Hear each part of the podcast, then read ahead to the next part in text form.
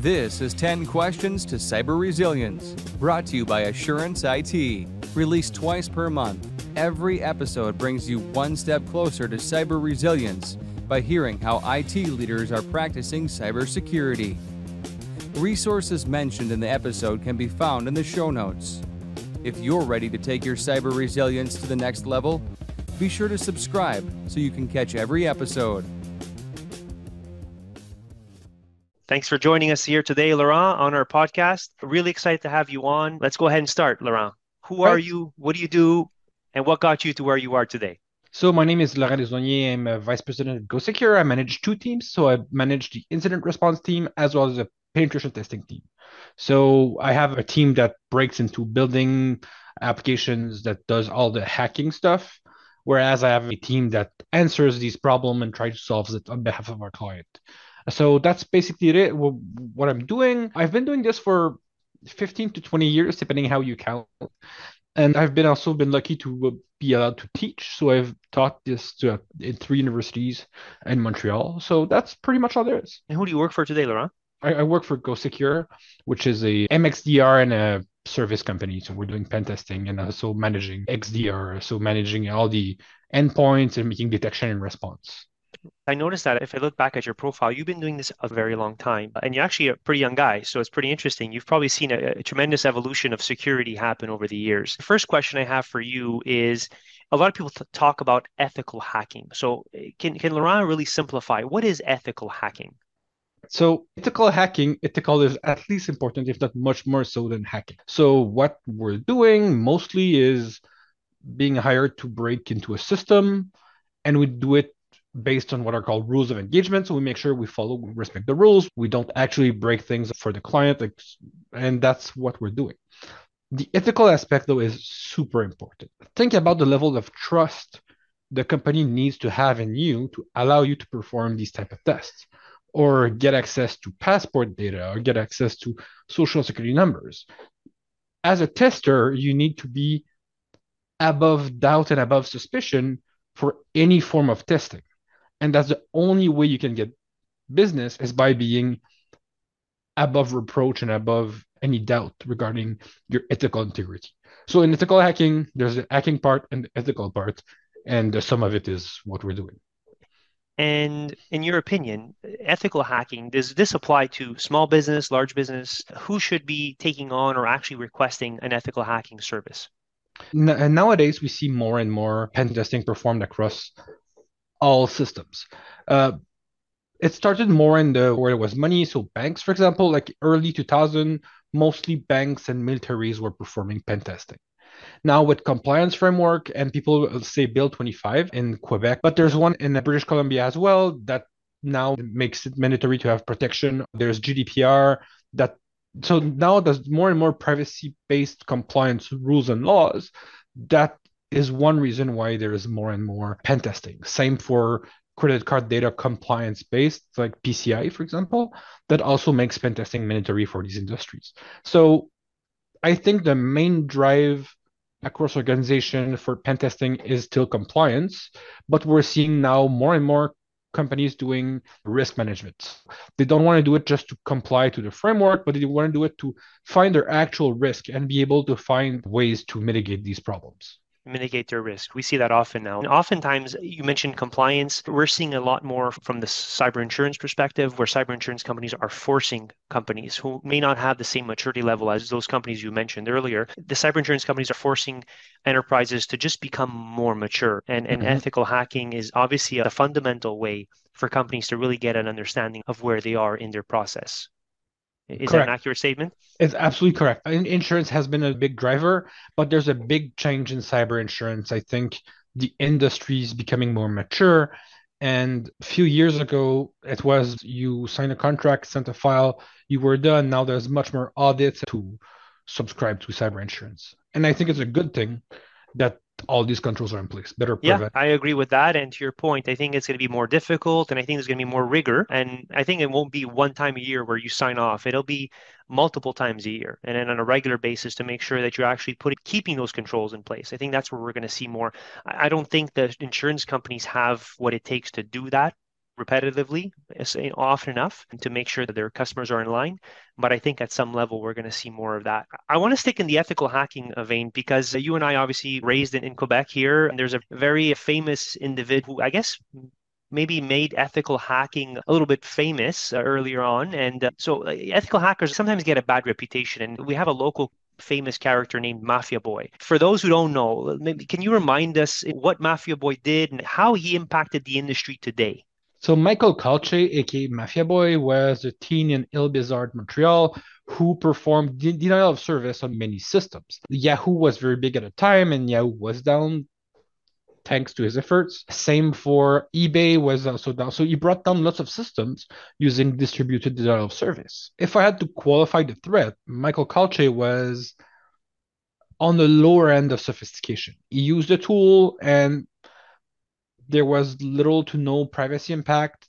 He didn't show much, although we can all agree impact was high. This is not what I would call ethical hacking, nor ethical, by the way, because there were no prior permission, nor hacking per se, as he mostly used the tool. So there's no discovery, no impact analysis, none of these things. But it's really interesting because when you look into end of the century, so like the 1990s, that's how you got hired. So at that point, if you hacked into NASA and you got caught and you spent a few month or years in jail, then they knew you were good. Obviously, you ha- hacked into NASA. One could argue that if you got caught, perhaps you weren't so good. But at that point, that's how the business worked. Keep in mind, there were no certifications at that point. There was no frameworks of ethics. It was barely known. Now the industry has really evolved. Nowadays, there are CTFs, there are certification, there are mentorship, there are schools, there are bug bounties. There's lots of ways for people to show their skills. But at that time, that's how people got hired, wasn't by breaking into systems. It's a really different, it's not 30 more years ago, but yeah, that's how people got it. Yeah, people forget. And so Mafia Boy, I think he hit those companies in I think 2000, right? Yeah. And probably there wasn't the level of sophistication in terms of security as there is today. And to your point, I think his attack was a really low level, not really sophisticated way of attacking systems. That's right? absolutely just, correct. And that's how we've seen that the industry evolve over time. We talk a lot about ethical hacking and the industry and the field from my vantage point and talking with customers and wanting to get your perspective on this. Is there a shortage of talent out there today as we speak? There's a shortage in ethical hacking, but there's a shortage in governance. There's a shortage in architecture. There's a shortage in sysadmins, in DBAs, in software developers. Yeah, there's lots of shortages. And these things have an impact because say you have your system administrators have more work, then perhaps patching or security configuration will be less of a priority over other things that are either more related to the mission of the organization or more business critical. So that opens more doors for a hacker, so your threat increases. So not only I feel not enough people to perform these tests, and it's difficult to come with the right level of training, but also the lack of the database administrator, system administrator also opens more door. So it's like a catch 22 where the lack of people creates a problem. Interesting. And then we see that across the board. So if we look at specifically though ethical hacking, because we want to educate our audience here, ethical hacking, how has that progressed from your early days till now? Have you seen an uptick or an increase in interest? Is a domain where it's easy to access the tools? There's obviously a growing community. So maybe talk to us a little yes. bit about how so, ethical hacking has progressed in the community. Uh, let me first say that the community in Canada is amazing. It's really something we ought to be proud of. Now there are many ways to break into computer security and to learn. One problem that I feel is what is called gatekeeping. So, since security is considered to be very important or mission critical, we quite often see job posting for a entry level pen tester that require five to seven years of experience. And that's a bit insane because after five to seven years, in theory, you're not a beginner anymore. So there's lots of gating. It's quite difficult to break into computer security because of the way these job postings are made and also because the way people learn not all pen testers have bachelor degrees thankfully computer security is something that can be learned by on your own with CTF, so capture the flag, so competitions with bug bounties, with training online, like Hack the Box, for example. That's a website where you can learn to hack systems. So there's lots of ways for people to learn it by themselves and be very good despite not having a bachelor or master degrees. But with HR, oftentimes it doesn't match that the requirement oftentimes are for diplomas, and this is not what all typical pen testers have. There's also certifications. I'm a big proponent of a certification called OSCP, the Offensive Security Certified Professional. It's a hands-on exam, and all the testers in my team are OSCPs. It's a requirement for my team because it's hands-on, so it sets the level. But that's one way also to learn. But there are also communities. So in Montreal, there's Montreal Hack. That's a monthly security training evening. There are DEF CON 416 in Toronto. There's a very big community in Vancouver as well. So there's lots of groups where you can learn. Now there's mentor and mentoree. In Quebec, we have Academos where we have lots of people who are there to help answer questions and be a mentor. There are mentorship opportunities as well. So there's lots of ways to get to know people and get to know the business. And there's also special interest group. There's ISACA for people doing audit. There's OWASP. There's OWASP Toronto. There's OWASP Ottawa, for example, that are groups that focus on AppSec.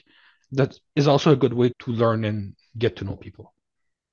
Yeah, you've shared a lot of information, and what we'll do is I'll probably ask you to send us some of those links so we can include them in the post because it's important. I didn't know it was such a huge community out there, and it is a really important role in the enterprise today. And I'll just touch on something you said. So you're big on certifications. Frankly, I believe the same thing. Obviously, school, going through the proper channels and in the school, obviously, is, is really important.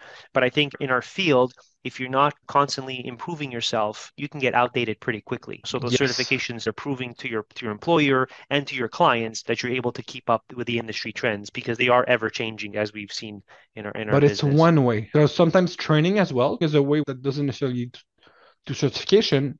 But say when I look at the resume, things for me that are a big plus are capture the flag experience. So CTFs, I briefly talked about it. It's a right. hacking competition where you get to hack things legally that are made to be hacked. And so there are lots of competition. One is very big in Montreal called NordSec. There's DEF CON. There's uh, quite a few. So for me, having hands-on CTF experience is something I'm looking at. But also like GitHub. So if you have a GitHub or GitLab account, and you commit code and you make changes, shows your skill. You're not just saying, I'm a developer. We can read your code, we can see what you've done. Being in the community is also something that I look at. And these are all techniques where you can show growth. It's mm-hmm. also a common interview question. How do you keep up to date in IT security? I pretty much ask it in every interview, and you get interesting answers. The one you don't want to answer is, oh, I don't know, I don't need to or don't follow. Not a yeah. good answer. It makes your day a lot easier and a lot quicker. I can understand that. When did you participate in your first capture the flag? In 2000, was there a lot of these? Uh, when did these in, start coming into light? So I, the team I was with and myself started perhaps early 2007, I think. So there was a competition in Montreal called Boule de Cristal. We did a competition in Germany that was very difficult. I was at ETS, so local university in Montreal, but the, the competition was in Germany. It was insane. I think there were 300 teams, and I think we finished like 295 or something. We were really bad at that point. And we grew from this. We did the Firefox CTF, where we finished first. We did the DEF CON quals, so those are very large competitions. And then we started doing more and more. At some point, we did one every other weekend, roughly. And that's how we kept doing CTF. Now I'm an organizer of CTF. Now I'm on the other side congratulations. It looks like you're really involved in the community. And I think we need more individuals like that, dedicated people, because I think it, it's a win win. First of all, obviously, you're giving back to the community, but if you're looking for talent, you're in the mix of it all the time, right? So you know who the top pl- players could potentially be, which is amazing. As an ethical hacker, obviously, you don't start off day one as ethical hacker. I think, as you mentioned, you need to build your experience. So, what does a career look like, and what can an ethical hacker earn on average? And I know so, it's a tough question, but if you can answer that. So, these amounts are set in Canada because because in the United States or with very large companies, I know that the Microsoft of these worlds or the Amazon of these worlds sometimes have much bigger salary. But in Canada, roughly, an entry level pen tester will do roughly 70 to 75,000 a year. Mid level, I'd say 100, 110. And I think the more senior, 10, 15 years, it might go up to 160,000 a year, roughly. Very good living. That's a very good out, It's okay. There are outliers, though. For example, bug bounty. So, bug bounty is when some companies pay you to hack. They only pay if you find something. And we have ex employees who now are doing surf and doing bug bounty. Half the time, they're like doing surf and having a very good living and it's much higher than this. That's roughly the salary you can expect. Again, there are outliers for very large companies. Yeah, those are good, good numbers, especially if you mention entry level to very senior. So it's a pretty big gap, but I think in IT in any field with experience, I think we're duly paid for what we do. And I think organizations are starting to see the real value IT professionals, especially in the security business. Again, we want to encourage more folks to get into the security space. Absolutely, yes. So it leads me to my last question, my last point. But mentioned earlier you were a lecturer in university mm-hmm. and schools. This is my opinion, and I'd like to get yours. I think we're not devoting or dedicating enough education at the lower levels of school of the institutions to start putting this into the children's curriculum at some level. I think cybersecurity, or maybe not necessarily cybersecurity, but security in general, about the digital security, I think needs to be employed more in the educational institutions. You live there, you obviously spent some time there lecturing. What's your opinion about that, and what can we do better to get more into the educational system? It's a very interesting talk. I'll try to break it in subcategories. So I was very impressed about what people learn in primary and high school now. There are programming classes and robotics classes. It's mostly entry level, but being familiar with programming languages is the cornerstone of IT security to be able to craft your own systems. So, in order to have very qualified internet citizens, giving them their skills early is a very good thing. And this is fairly recent. We have yet to see what's going to be the impact later on because those people who are in high school, they're not on the market yet. I know there's a really big increase into giving these type of training in robotics and programming. The people will play with Arduinos and Raspberry Pi at a very early age. And I think this is a really exciting. It will change the market in a few years.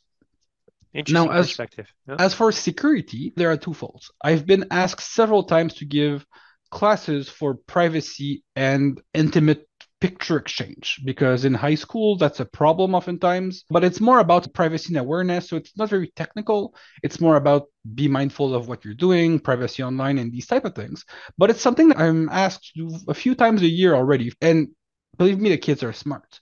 It's a little bit awkward at first. It's an intimate subject, but the students are interested and they ask smart questions and they understand really well.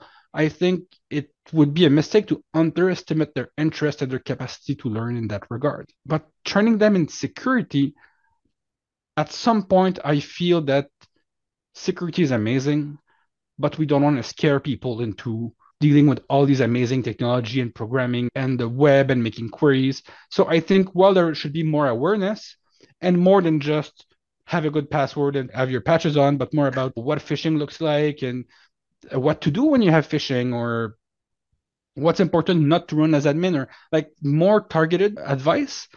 I think at least let the kids be kids and perhaps wait a little bit longer into giving the internet scary part just I think we can wait a bit, but give them IT training, and that's what they're doing in high school, and I'm very happy about this. Yeah, I like that. I like that. I never looked at it in that perspective. So the IT training is the foundation, and not necessarily have to give them all the ugly, scary stuff. Correct. That's my opinion. Okay. No, interesting. But you're right. I think if we give them the fundamentals of understanding at least why IT is important, how it en- enables them in their everyday life, but I think there's the aspect of privacy, which I think without having to get too technical, like you mentioned, if you're describing the risks of not being private or giving too much information out there, I think that alone, without having to get too technical, should put some thought into their brain about keeping some information to themselves. Because I think and they have very where... interesting threat models. Like one of the threat model is their parent. Yeah. When you ask questions, when we think about privacy, you and I, we think about online ads, we think about these type of things, but they have a very real business threat model their parents and their teachers so when you're thinking about this it gets really interesting really fast if you can have a talk with a 12 or 13 years old about their privacy model it's interesting it really is Yeah, you've definitely put some things into my brain today about that. Appreciate that. Laurent, is there anything you want to share before we go here? Because I really want to respect your time. Is there anything you want to say about ethical hacking, what you would recommend if someone wants to get started? What should they do to get started? Ethical hacking has two sides. There's the, oftentimes what we call the AppSec and the networking side. If you want to break into AppSec, there's this amazing book called the Web Application Hacker Handbook Second Edition that for me is the most amazing book about AppSec. It's hands-on you can try it on. It's really something I can strongly advise you to read. And I know it's counterintuitive. We're now in 2023, and I'm saying read a book, but it's a very good book. Um, also, there's uh, a website that is free as well called Portswigger Academy, where you can try lots of these attacks.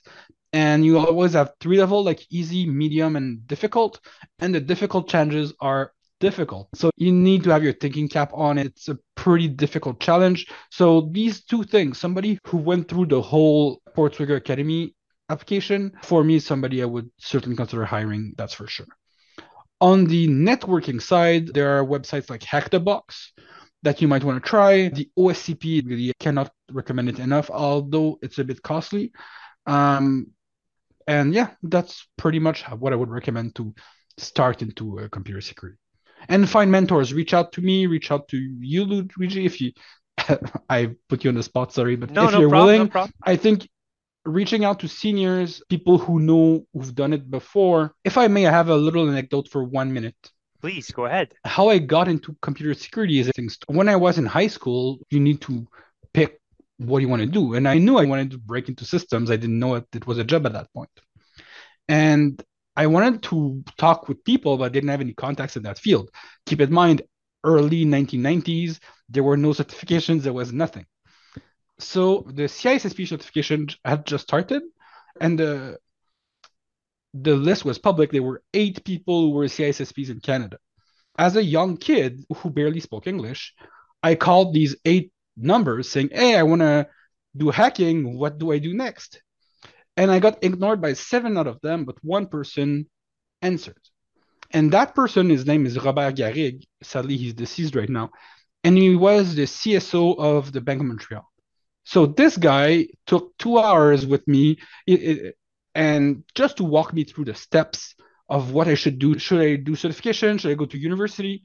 And it was really worth it. And the reason why I'm in computer security, to be truthful, is thanks to him. If we can have that influence over other people who want to break into that uh, field, I think it, we have a responsibility to do. That's amazing story. Very nice to hear. So there was eight CISSPs in yes. the early 90s in Quebec. Wow. And how yeah. many would you say roughly there? in Canada? How many are there yes. today roughly? I don't Probably even hundreds? think now it's public, but I'd okay. say roughly perhaps 10,000, 20,000. Oh, wow. That many. Wow. Shows how the industry's grown. Interesting. Laurent, that was a great story. Appreciate that. And you know what? If we can definitely be mentors to some of the younger folks out there, I would definitely welcome that. Laurent, you've been an amazing guest. Keep doing what you're doing. I know you're protecting companies on a daily basis, and GoSecure is lucky to have you. So I want to thank you again for joining us on the podcast, and we will be in touch very soon. Thank you so much. All right, Laurent. Have a great day. Thanks. Bye. Thank you. Thank you for listening to 10 Questions to Cyber Resilience, brought to you by Assurance IT. Assurance IT is in the cybersecurity space, specializing in data protection and compliance. Since 2011, they primarily help mid sized enterprises in Canada. If you have questions about protecting your data, reach out to us directly at info at assuranceit.ca or visit assuranceit.ca.